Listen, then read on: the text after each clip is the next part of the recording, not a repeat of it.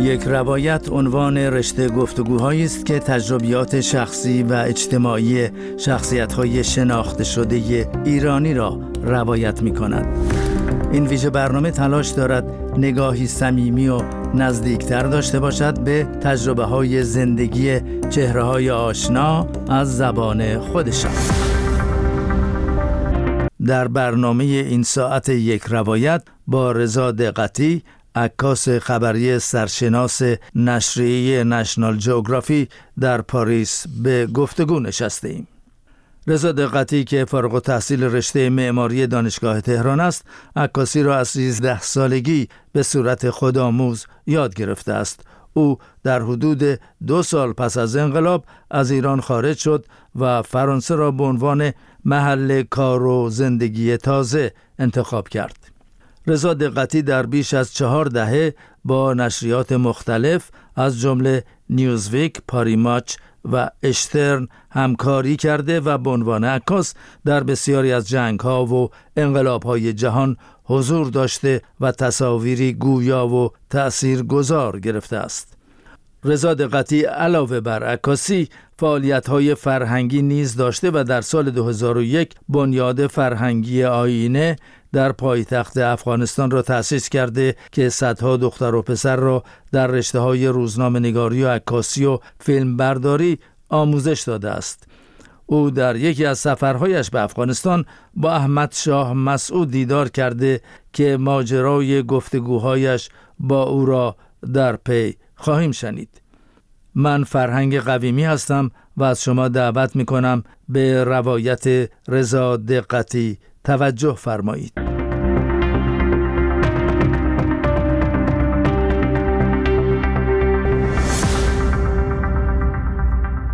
آی دقتی ابتدا اگر ممکنه از روزهایی آغاز کنیم که شما به صورت جدی در واقع کار عکاسی رو آغاز کردین و ظاهرا در حدود 25 سال داشتین و از تظاهرات دانشجویان پیش از انقلاب عکس می گرفتین. ابتدا از اون روزها برای ما بگین و چه شد که عکاسی رو به عنوان حرفه دنبال کردین؟ واقعیتش اینه که من از همون اول 13 سالگی که عکاسی شروع کردم برام چیز جدی بود. یعنی همون جدی بودنش رو هنوزم به همون حالت شد بیشتر هم داشته باشه. ولی عکاسی رو من بیشتر به خاطر شروع کردم که دو تا موضوع مهم بودن که همیشه از کودکی من تحت تاثیر قرار می‌داد. یکی زیبایی بود هر چیز زیبایی که می‌دیدم واقعا اثر عجیبی رو میگذاشت. و دومی بیعدالتی این بیعدالتی هم به عنوان بچه آدم می‌بینه از گدا شروع میشه از کودک بیکف شروع می‌شد نمی‌دونم از خانواده های فقیر همسایه های فقیر اینا همش سوال بودن برای من. و از این نظر عکاسی شروع کردم و خودم یاد گرفتم تا همون زمانی که شما عنوان کردید. من به عنوان تحصیل دنبال معماری بودم و دانشجوی معماری بودم در حقیقت و تمام اون دورانم کارم می‌کردم. در جوارش و آخرین کاری که داشتم در دفتر آقای هوشنگ سیهون بود در خیابان شاه موقع و یادم میاد روزایی بود که تازه تظاهرات شروع شده بود. صدا میشنید آدم که تظاهراته ولی ندیده بودیم بعد یک بعد از ظهری که دفتر که من بودم همه مشغول کار ما یک دفعه سر صدای تظاهرات شنیدیم. یه داد می‌زدن. اینا اومدیم دم پنجره طبقه اول بیرون خیابون قشنگ می‌شد دید. و یادمه که دیدم یه گروه دانشجو خیابون را افتادن شعارهایی می‌دادن اینا. برای ما خیلی عجیب بود اون موقع. اولین بار بود ما دیگه. در همین اوضاع یک دفعه از دو طرف پلیس و ارتش اومدن و اون قسمت خیابون رو محاصره کردن و تیراندازی شد.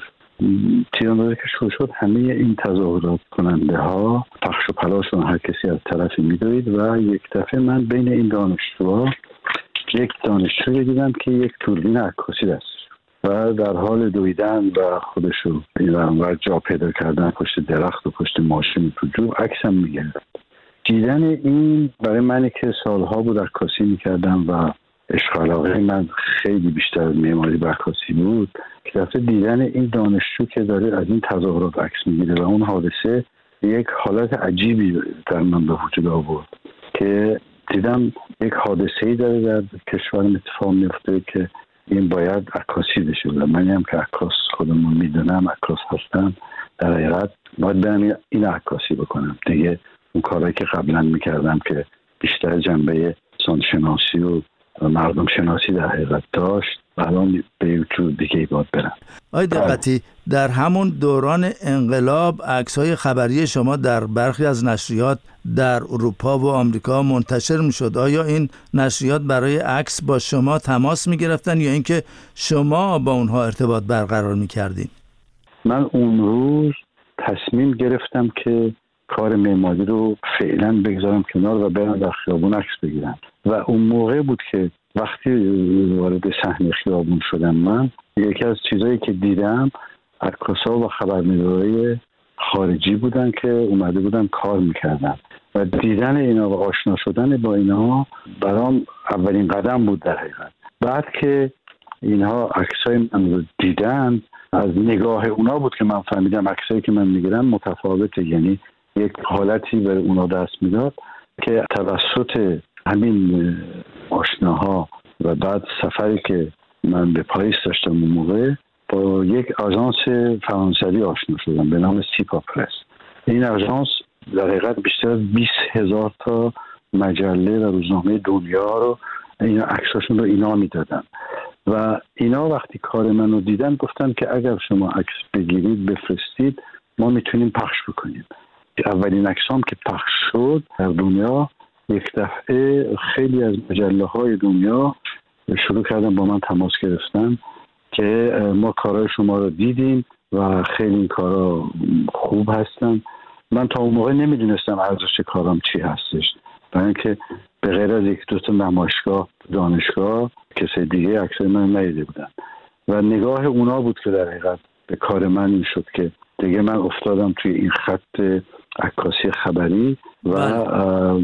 دانشگاه منم شد خیابون و تظاهرات و این حالات که انجام می‌شد و با تمام این حرفها که ظاهرا عکس های شما هم کلی مورد استقبال قرار می گرفت شما چند سال پس از انقلاب 57 در سال 1360 از ایران خارج شدین یا ناچار شدین که ایران رو ترک کنید علل خروج شما از ایران چه مسائلی بود؟ من به سال میلادی 25 مارس 1981 که دو سال میشه که بعد از انقلاب من مجبور شدم از ایران بیام. علتش هم این بود که وقتی که من متوجه شدم که از طریق این اژانس در حقیقت و مجله های مثل نیوزویک که اونا با من قرارداد بسته بودن که براشون کار کنم و بسیاری از مجله های اروپایی متوجه شدم که کاری که می‌کنم برد زیادی داره. و از این نظر وقتی که من مشکلاتی یا مسائل پیش میمد تو ایران مسئله بلوچستان یک موضوع پیش اومد. باستاده حمله کردن به مولوی عبدالعزیز اون موقع یادمه تونستم برم و این عکاسی بکنم. به کردستان وقتی که محاصره بانه و مریوان پیش اومد من رفتم از اون عکاسی کردم. ده روز در شهر بانه در محاصره بودم بعد رفتم سنندج عکاسی می‌کردم. اون موقع ها به نوعی با کارت خبرنگاری و اینکه هنوز شروع داستان بود کسی کسی رو یاد نمیشناخت من می‌تونستم تو این صحنه هایی که حکومت وجود خبرنگارای خارجی رو در حقیقت ممنوع می‌کرد من اما به خاطر آشنایی که با خیلی از اینا داشتم می‌تونستم برم عکس بگیرم.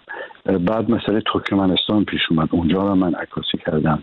حمله حزب الله و مسئله دانشگاه اینا رو عکاسی می‌کردم. اینا پخش وسیع می‌شد در دنیا و اولین عکس هایی بود در حقیقت میشه گفت. چون که تا اون موقع دنیا همه برای جمهوری اسلامی دست می‌زدن و همه پشتیبانی می‌کردن. عکس های من اولین عکس هایی شد که نشون می‌داد ماهیت اینها چطوره و کشتاری که در کردستان کردن یا حمله که در بلوچستان و ترکمنستان و اهواز بود. اینا کم کم منو تبدیل کرد به یک نوع عنصر مخالف جمهوری اسلامی. و کم کم اینا متوجه شدن که من یک عنصر نابابی هستم بعد در, مجموعه بعد از انقلاب که پیش اومده بود و در حقیقت تنهایی من دارم تمام کارهایی رو که اینا در بر علیه ایرانی انجام بدن تو دنیا نشون میدم. و اینطور بود که من متوجه شدم خبردار شدم که اسم من در لیست کسانی که باید از بین گذاشته شده. این موضوع شد که دیدن امکان موندن در ایران ندارم و ایران رو ترک کردم. اما بریم به سوی افغانستان که در دوران اشغال این کشور از سوی نیروهای روسی با احمد شاه مسعود از رهبران مجاهدین افغانستان رابطه دوستانه داشتین و خاطراتی از اون روزها دارین و چندین بار هم با اون کشور سفر کردین. اشاره بکنید به برخی از این خاطراتتون با احمد شاه مسعود. بعد از اینکه از ایران اومدم طبیعیه که تمام حوادثی که در اطراف می‌شد برای من مهم بودن عکاسی کردنشون و شناخت پیدا کردن. بنابراین لبنان یکی از اون شد و بعد افغانستان. افغانستان هم طبیعیه که از همون اول من برنامه داشتم برم. خبرهایی که میشنیدیم اون موقع این بود که یک جوانی مهندس راه ساختمان در یک دره به نام دره پنجشیر مقاومتی شروع کرده و مقاومت چریکی داره می‌کنه و بیشترین و بهترین کارا رو داره انجام میده در مقابله با قوای روسیه. و طبیعی بود که راهی رو پیدا کردم بعد از ماهها نامنگاری و تماس گرفتن با کسانی که مسعود رو میشناختن و بالاخره تونستم بعد از سه ماه در کوه های افغانستان پیاده گشتن و با خطرات زیاد روبرو شدن و چند بار بابای روز فهمیده بودم من کجا هستم و حمله کرده بودن بگیرن که تونستم فرار بکنم بالاخره تونستم با مسعود آشنا بشم. اولین بارمونم در سال 1985 شد در دره پنجشیر و بسیار از همون دقیقه اول یک نوع ارتباطی بین ما به وجود اومد که تبدیل شد. بعدش من که هفته که من اونجا بودم می‌دونستم که مسعود شطرنج باز خوبیه. منم در دوران کبیرستان اینا شطرنج زیاد بازی می‌کردم. یک جعبه شطرنج بغلی هدیه برده بودم. یعنی تمام اون ماهایی که در کوهستان من بودم میگشت. از این بر بونور هدیه شطرنجم کل پشتین بود که برای مسعود ببرم. و که این هدیه رو دادم اولین کاری که کردیم بود که بیاید با هم بازی کنیم. و این شروع در حقیقت دور این تخته شطرنج بود که صحبت های ما ادامه پیدا می‌کرد و من دیدم که این انسان چقدر انسان والا و مهمی هست. هم نظر فرهنگی از نظر ادبی اشعار زیادی رو می‌دونست. آدم بسیار روشنی بود در مورد مسائل دنیا و برام خیلی عجیب بود که این آدم چطور تونسته به این حد شناخت برسه به این حد شناخت در مسائل دنیا. و این صحبت های ما همون سفر اول باعث شد که یک نوع دوستی بین ما به وجود بیاد. هم زبانی هم فکری. من معمار بودم اون مهندس ساختمان بود. هر دو روبی رو میخوندیم حافظ و بیدل رو. و خیلی صحبت های دیگه که برای من مشخص شد که آدمی هستش که عمیقا به دموکراسی اعتقاد داره. برنامه خیلی خوب فکر کرده در مورد آینده افغانستان که اگر امکان داشته باشه چطور این کشور رو به کشور دموکراسی و آزادی تبدیل بکنه. و این شد که دوستی ما از این به بعد ادامه پیدا کرد تا به امروز. یعنی امروز میگم واقعا برای اینکه من سالها سلام با پسرش با احمد مسعود آشنا هستم و امکان داشتم و می‌رفتم بعضی وقت یک ماه باش بودم در افغانستان. و سفر خارج که میاد میبینمش. یعنی این دوستی واقعا دوستی خانوادگی به نوعی حساب میشه. در عین حال همیشه بهشم می‌گفتم که ببینید ما این دوستی رو داریم اما یادتون باشه من یک خبرنگار هستم. اگر لازم باشه من به هر حال خبرنگاری خودش یک قوانینی داره برای اینکه کار آدم درست شناخته بشه در دنیا و قبول بشه همیشه. این موضوع رو من همیشه با بقیه سیاست مدارا با خیلی آدم های دیگه که آشنا شدم و کار کردم مثل خانم بینظیر بوتو همیشه می‌گفتم که ببینید دوستی یک طرف اما یادتون باشه که من خبرنگارم و و مسعودم این رابطه رو داشتیم. بله. آی دقتی در اینجا نگاهی بکنیم به این نشان شوالیه ملی لیاقت فرانسه که در سال 2005 حدود 18 سال پیش از سوی دولت فرانسه به شما اعطا شد که شنیدم شما تنها ایرانی هستین که این نشان مهم شوالیه رو دریافت کردین. های درسته؟ من والا راستش نمی‌دونم. برای اینکه اینجا نشان های شوالیه متفاوتی وجود داره. اونه که به من دادن که لیاقته برای کسی هستش که در, در حقیقت کارهایی که انجام داده در حد بین المللی و ملی به انسانیت کمک به انسانیت هستش. شوالی های دیگه هست مثل آقای شهرام ناظری می‌دونم دارن که اون در مورد ادبیات و هنر هستش. بقیه رو من نمی‌دونم اما برای من به خاطر کارهایی که مخصوصا در افغانستان و کشورهای دیگه دنیا من در جوار کار عکاسی کارهای بشر دوستانه که بیشتر کمک به مطبوعات و یاد دادن به مطبوعات و اینا هستش من این شوالیه رو گرفته بودم. شما آی دقتی جوایز دیگه ای هم گرفتین از جمله جایزه لوسی در نیویورک که در واقع اسکار عکاسی است. این جایزه به چه مناسبتی به شما اعطا شد؟ بنیانگذار لوسی یک آقای ایرانی به نام حسین فرمانی هستند که کارهای بسیار مهمی در مورد عکاسی دنیا انجام میدن و آدم خیلی هستش که بسیار کمک می‌کنه و این جایزه خیلی از عکاس های دنیا در رده های مختلف دارن. برای من به خاطر کلیه کارهام تا اون موقع به عنوان مجموعه کارهام در حقیقت نه به خاطر یک کار خاص. و کمکی که با کارهام به پیشبرد عکاسی در جهان داشته. این جایزه رو گرفتم من. آی دقتی می‌دونم که شما علاوه بر کار عکاسی به مسائل فرهنگی هم بسیار علاقمندین و در کابل بنیاد فرهنگی آینه رو برای نوجوانان افغانستان تأسیس کردین و این بنیاد صدها نفر رو در زمینه روزنامه نگاری و عکاسی و فیلمبرداری آموزش داد. آیا این بنیاد بعد از به قدرت رسیدن طالبان تعطیل شده یا همچنان به صورت دیگهی به این کار ادامه دارین میدین؟ این بنیاد فرهنگی و مطبوعاتی آینه که من سال 2001 در کابل شروع کردم بعد از اولین شکست طالبان صدها و که نزدیک شد بیشتر از هزار تا مردم افغانستان رو خانما رو بیشتر به همه مسائل یاد داد و آماده کرد برای کارهای خبرنگاری. وقتی که طالبان گرفتن متاسفانه دفتر هم بالکل فعالیتاش لغو شد. خیلی از دوستان تونستن از افغانستان بیان. خیلی هاشون هنوز در افغانستان هستن. اما تأثیری که این بنیاد تو این 20 سال گذشته با صدها روزنامه و مجله و رادیو در افغانستان گذاشت نتیجهش همین تظاهرات آزادی خانه خانمای افغانستان یکی از این تاثیراتش هستش. یعنی آوردن مطبوعات آزاد به مدت 20 سال در افغانستان کار بسیار مهمی بود نظر من. با وجود همه اینها شما علاوه بر کارهای عکاسی و فرهنگی در بسیاری از جریانهای سیاسی در گوشه و کنار جهان و از جمله در مورد ایران فعالیت می کنید و صحبت می کنید در یک سال گذشته و طی این جنبش زن زندگی آزادی چه تلاش هایی در این زمینه کردین؟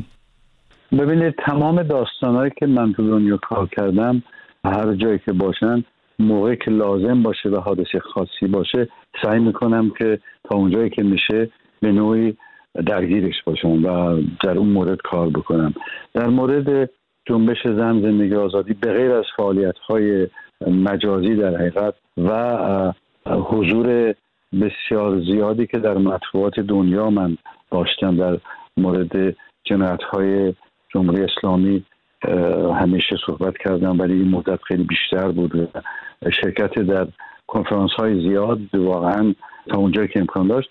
دو تا کنسرت بسیار بزرگ هم ما درست کردیم. یک انجمنی به نام انجمن برایه در ما در پاریس با تعدادی از هنرمندان ایرانی و فرانسوی و اسپانیایی درست کردیم. دو تا کنسرت بزرگ در دو تا از بزرگترین سالن های پاریس در حقیقت ما گذاشتیم که هنرمندای بسیار زیادی از بیشتر کشورهای اروپایی و آفریقایی شرکت داشتن.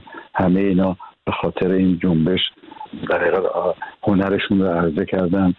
دو تاش تلویزیون بزرگ فرانسه به مدت یک ساعت و نیم این کنسرت ها رو نشون دادن هنوزم نشون میدن در برنامه مختلف. و خود این هم آوردن گروه های مختلف هنرمندا پشت این جریان هم به نظر من یک کار مهمی است. یعنی کارهایی که من انجام میدم همیشه از زاویه فرهنگ و هنر هستش. هرچند که هیچ کاری به غیر سیاسی نیست الان در خصوصا در مورد جهان و بیشتر در مورد مسائل مثل ایران و افغانستان اما زاویه که من روشون کار می‌کنم همین یکی دو افکار عمومی صحبت کردن تاثیر گذاشتن وقایع رو برای اونا گفتن و بعدم از طریق هنر رو هنرمنده ها جذب کردن و سال نهایی آیا دقتی شما برای آینده ایران و ایرانیان چه آرزویی داریم؟ آرزویی که برای ایران و ایرانیان و افغانستان و لبنان و خیلی از کشورهای دیگه در کل جهان دارم این هستش که اولین آرزو این هستش که روزی مسئله جنگ لغو بشه از بین بره و من مطمئنم که هرچند در آینده شاید کمی دور بشه ولی جنگ از بین خواهد رفت. ایران ایران آزاد ایران دموکرات در منطقه مطمئنا با یک حکومت جدی و مردمی یکی از بهترین کشورهای دنیا خواهد شد.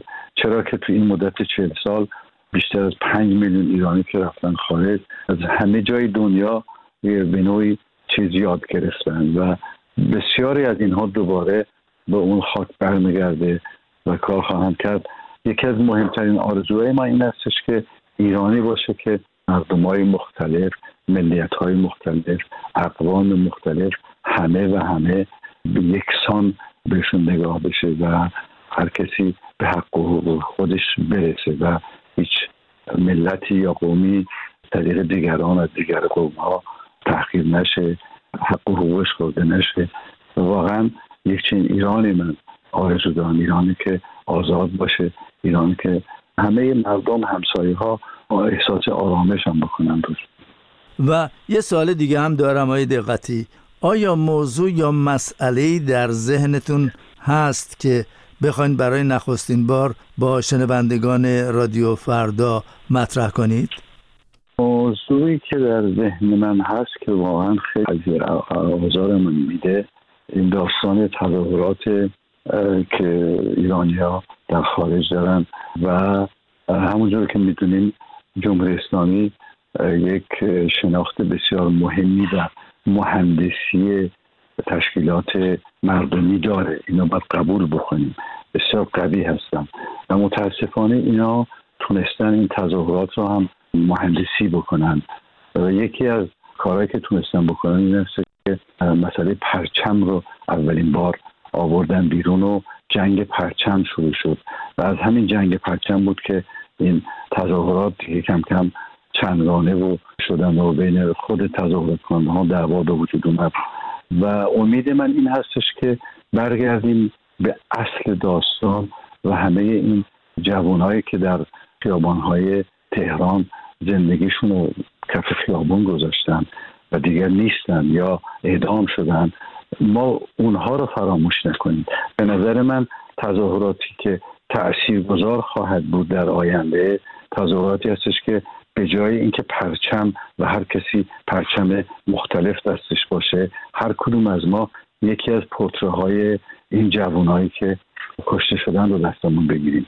پرچم ما پرچم اون کاوه آهنگری که می‌گفتیم الان لازمه و ضد جمهوری اسلامی پرچم نیست. پرچم دو رنگ و سه رنگ و چیزهای مختلف نیست. تصویر و پورتری همین جوان ها هستش که اگر ما به این حد بلوغ سیاسی ایرانی خارج برسیم و بفهمیم که پیامی که به ایران ما میدیم هستش که ما شما رو فراموش نکردیم. ما پشت جنازه شما جنگ خودمون رو جنگ پرچم رو ننداختیم و با پورتری اینا بیاییم.